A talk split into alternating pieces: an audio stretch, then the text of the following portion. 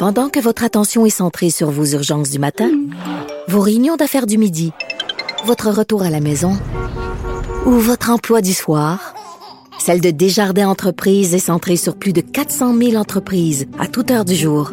Grâce à notre connaissance des secteurs d'activité et à notre accompagnement spécialisé, nous aidons les entrepreneurs à relever chaque défi pour qu'ils puissent rester centrés sur ce qui compte, le développement de leur entreprise. Il explique et démystifie l'économie. Pierre-Olivier Zappa, à vos affaires. Bonjour Pierre-Olivier.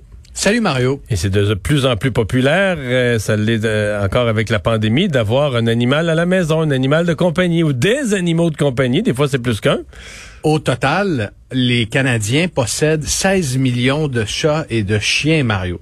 Et la pandémie a fait en sorte que plusieurs euh, personnes euh, éprouvant de la solitude se sont dit, bah écoute, on va acheter un chat, un chien, un oiseau.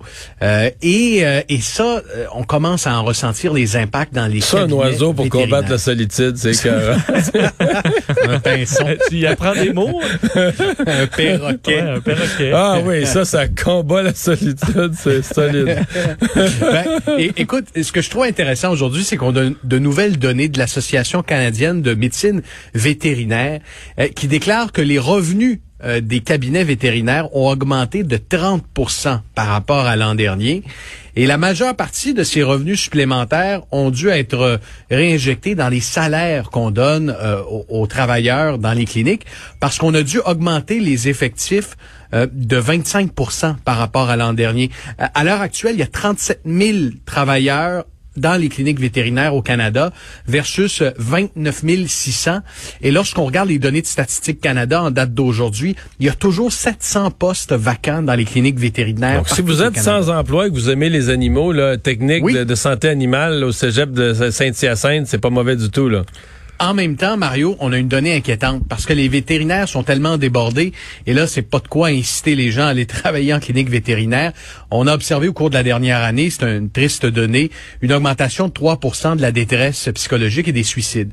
Euh, je me suis entretenu aujourd'hui avec une vétérinaire pour essayer de comprendre ce qui est en train de se passer. Mais tu sais quoi, là, parce qu'ils sont débordés de travail, ils travaillent trop et... Ils sont, débordés de travail et ce qu'ils trouvent de plus en plus difficile, c'est que par exemple dans les contextes où euh, on doit procéder à une euthanasie, une opération, euh, étant donné les, mesures sanitaires, les clients ne peuvent pas y assister. Donc de plus en plus de cas de violence dans les, les cabinets euh, vétérinaires. Des clients qui ont acheté des animaux malades, ça il y en a énormément, qui n'ont pas fait de vérification, qui n'ont pas fait de, de, de, tests de santé sur les animaux dont ils faisaient l'acquisition et, et que là ils se compte qu'ils n'ont pas les euh, le portefeuille euh, qui leur permet de, payer des soins. Parfois, ça monte vite, hein, 2000, 3000 dollars pour sauver leur animal. Et là, euh, ben malheureusement doivent s'en séparer et ça ça crée une détresse psychologique importante selon selon l'association des, des, cabinets vétérinaires. Bref, au cours de la dernière décennie, les Québécois ont dépensé 64 de euh, une progression de 64 des dépenses liées à leurs euh, animaux de compagnie. Et ce qu'on voit parallèlement à ça, c'est l'entrée en bourse de plusieurs euh, fournisseurs de services, de produits animaliers. Il y a vraiment un boom de l'économie entourant les les animaux de compagnie et, et, ça a un paquet un paquet de conséquences. Donc ce soir à l'émission, on, on, va en discuter, discuter des enjeux liés à ça. Puis une des un des éléments que je retiens du témoignage de la vétérinaire avec qui on s'est entretenu, c'est qu'étant donné qu'on voit de plus en plus d'animaux qui sont importés de l'étranger, on découvre également de nouvelles maladies, Mario. Euh, des maladies qu'on voyait pas auparavant chez certains hmm. chiens euh, au Québec.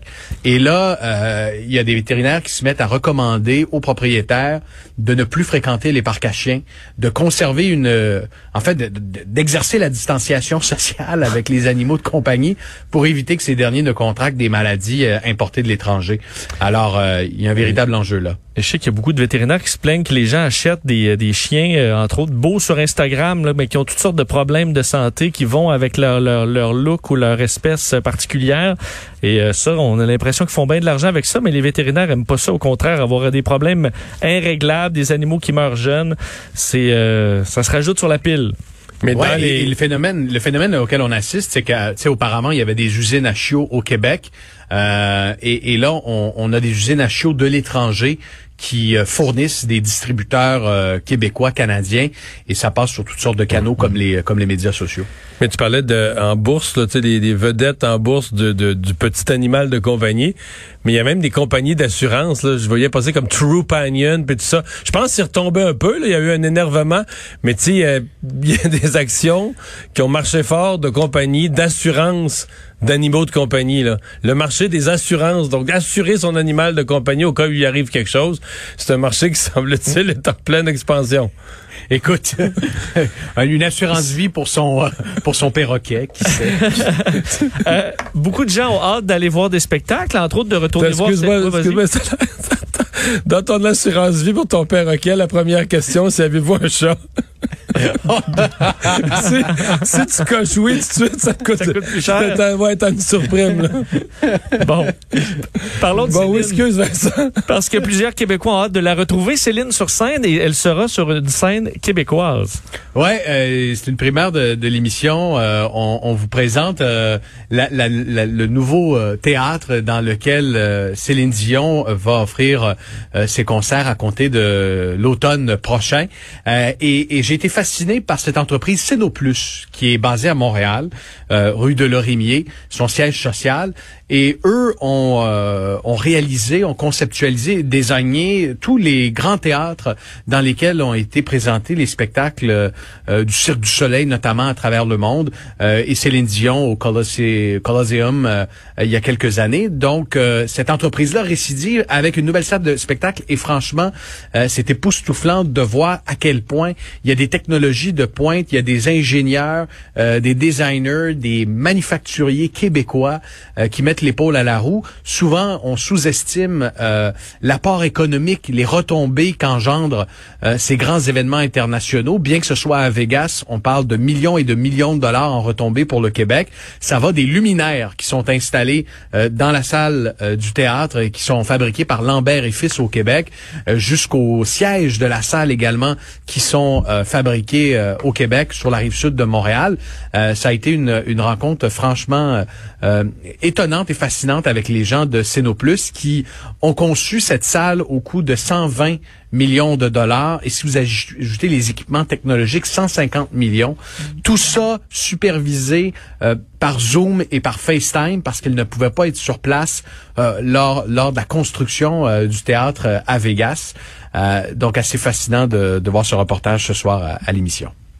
Merci bien, Olivier. Il n'y a pas de quoi. Au revoir. On s'arrête dans un instant. On parle à Jean Bédard euh, des cages brasseries sportives. Qu'est-ce qui attend d'annonce de 17 heures?